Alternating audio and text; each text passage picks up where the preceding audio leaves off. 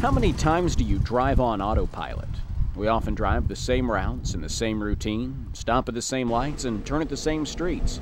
You could probably drive from work to your house almost without thinking about it. And if drivers are honest, we probably all make some of those trips with a lot more than traffic safety on our minds.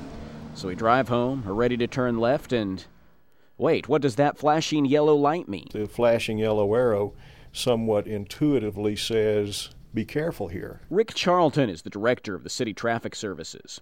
In recent weeks, his team has installed lights with those new blinking yellows on intersections along Bosque Boulevard and Martin Luther King Drive.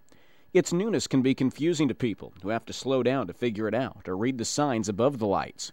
Says Charlton, that's part of the point. Well, the, the flashing yellow arrow basically says, even if you're confused about it, it tells you that something's different here. Uh, it makes you think about what your next move is going to be.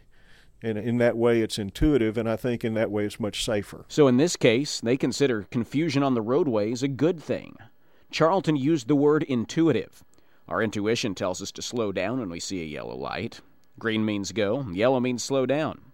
The funny thing is, nothing has really changed, only the driver's perception in the new system. And, it's the same as seeing, uh, essentially seeing a ball green.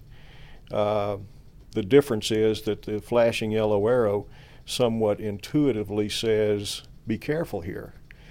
Watch out for that conflicting oncoming traffic or for a pedestrian that might be crossing your path. The changes were made for safety first and foremost. The lights have proven popular in other communities for this purpose.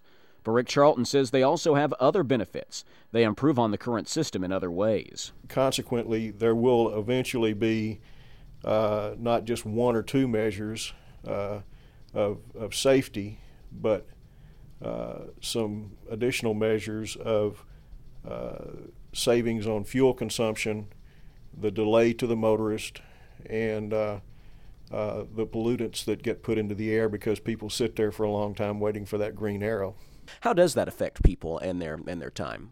Well, I'll use the Bosque system as a as a measure or as an example.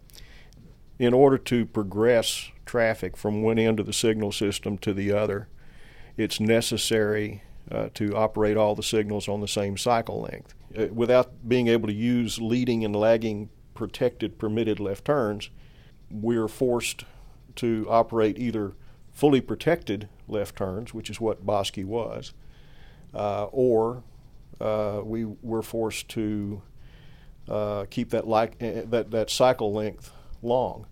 On Bosque, it was 110 seconds, and that fit the PM peak and maybe close at the noon peak, but it was still pretty oppressive.